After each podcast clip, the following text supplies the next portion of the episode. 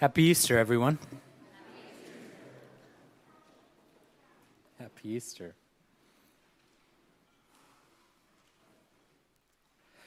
The journey from death to new life can be dark, but it can also be trusted because resurrection is what God does. Earlier this week, all of the clergy in the Episcopal Diocese of Washington were invited to the National Cathedral to renew the vows that we made when we were ordained. During a really poignant sermon, Bishop Mariann made the comment On the occasions when a vow of any kind is made, there is almost always an acknowledgement that the living of that vow will be harder than the making of it. It's one thing to make a commitment, it is another thing entirely to live that commitment.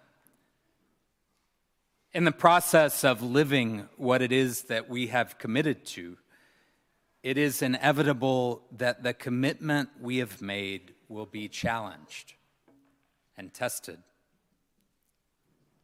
This is why when we make vows in the church, think baptism, marriage, ordination, we acknowledge that it's not possible to be faithful to these vows by solely depending upon our own willpower or good intentions. We also rely upon God and we rely upon each other. Bishop Mariann continued Living vows takes rededication, not because we didn't mean the vows in the first place, but because as we live out our vows, we better understand what the living of them entails. In the same way that living our vows is harder than making them, it is my experience that living Easter is harder than celebrating it. On Easter, we claim our belief in resurrection, that new life is always possible.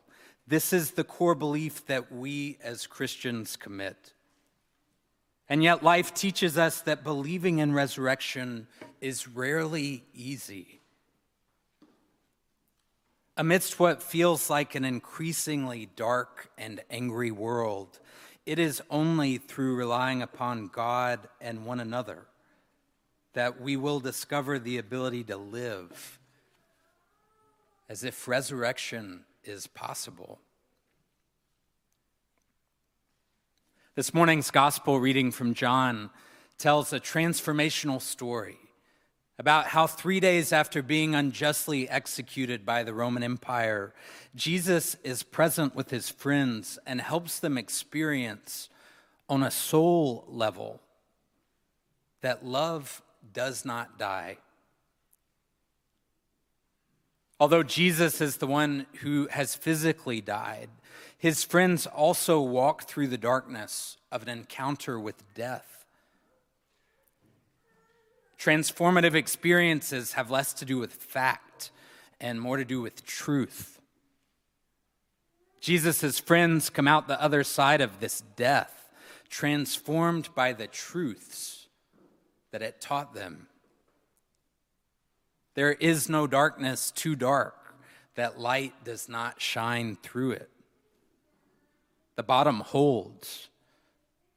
New life is always possible. The rest of their lives reflect these truths, forged in the face of death. I love listening to this Easter story here on Easter morning in Washington, D.C. Winter has finally given way, the cherry blossoms and tulips are in bloom. New life literally surrounds us. It is easy and natural to celebrate the great news of Easter on a morning like this. It is much harder to live Easter on a daily basis Because living Easter involves us accepting that death is part of life and believing that a journey from death to new life is possible even when the evidence suggests otherwise. You see, the Easter story is not just about Jesus being dead and living again. This story is also about how we can come out the other side of death and learn to live again. You cannot proclaim resurrection unless you have lived it, wrote our former presiding bishop, Frank Griswold, and you cannot live resurrection unless you have died. Death is not always a physical dying, but can be any experience that draws a before and after line in the sand, wounding you too deeply to ever heal completely. Someone fails you. You fail yourself. You hit bottom. You're not in control. What we say that we believe, the heart of this Easter message, is that these moments will happen. We will know the darkness of death, but death is never the end. Because God is always transforming what has died by breathing new life into it. Easter is not magic. Resurrection is what God does. It's God's pattern.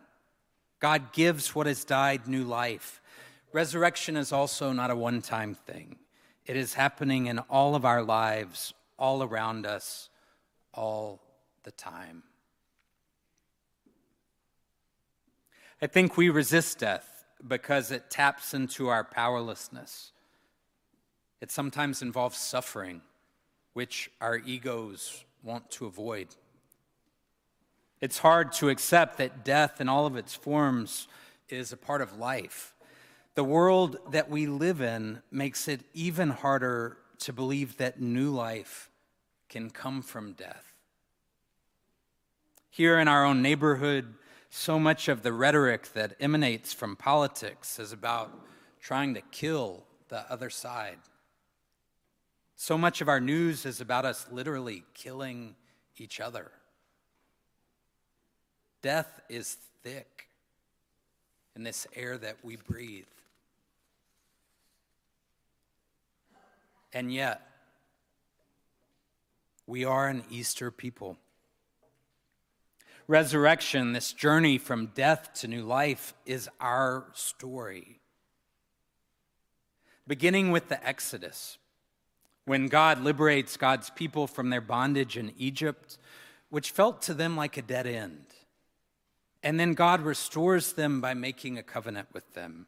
From this point forward through the New Testament, we find story after story about failure, followed by repentance, and then forgiveness, and then restoration, a constant movement from death to new life. Why is it valuable to teach these ancient stories? To remember that we are not alone Disorientation, disappointment, and death are a part of our path, and they always have been.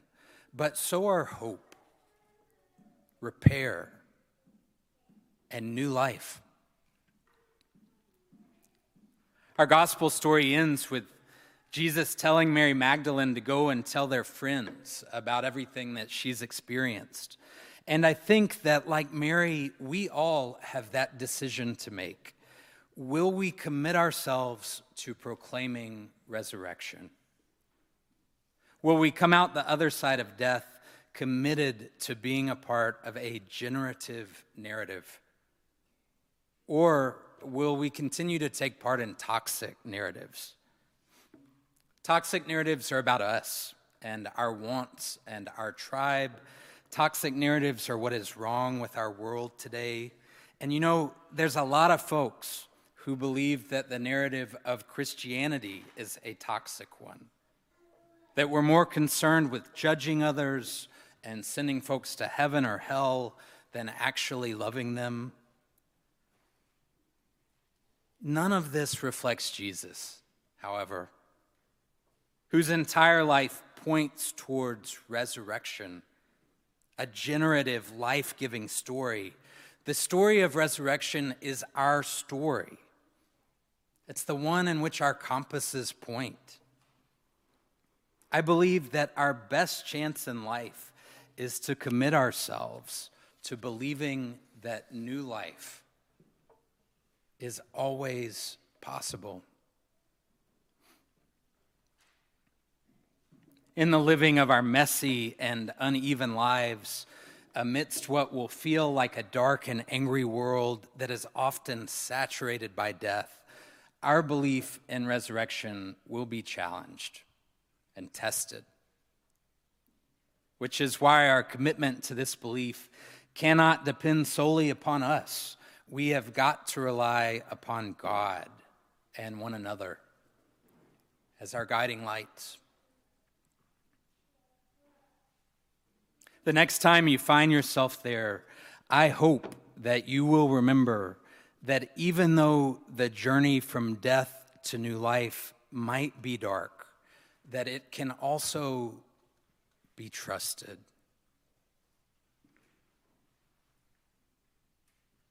Resurrection is what God does.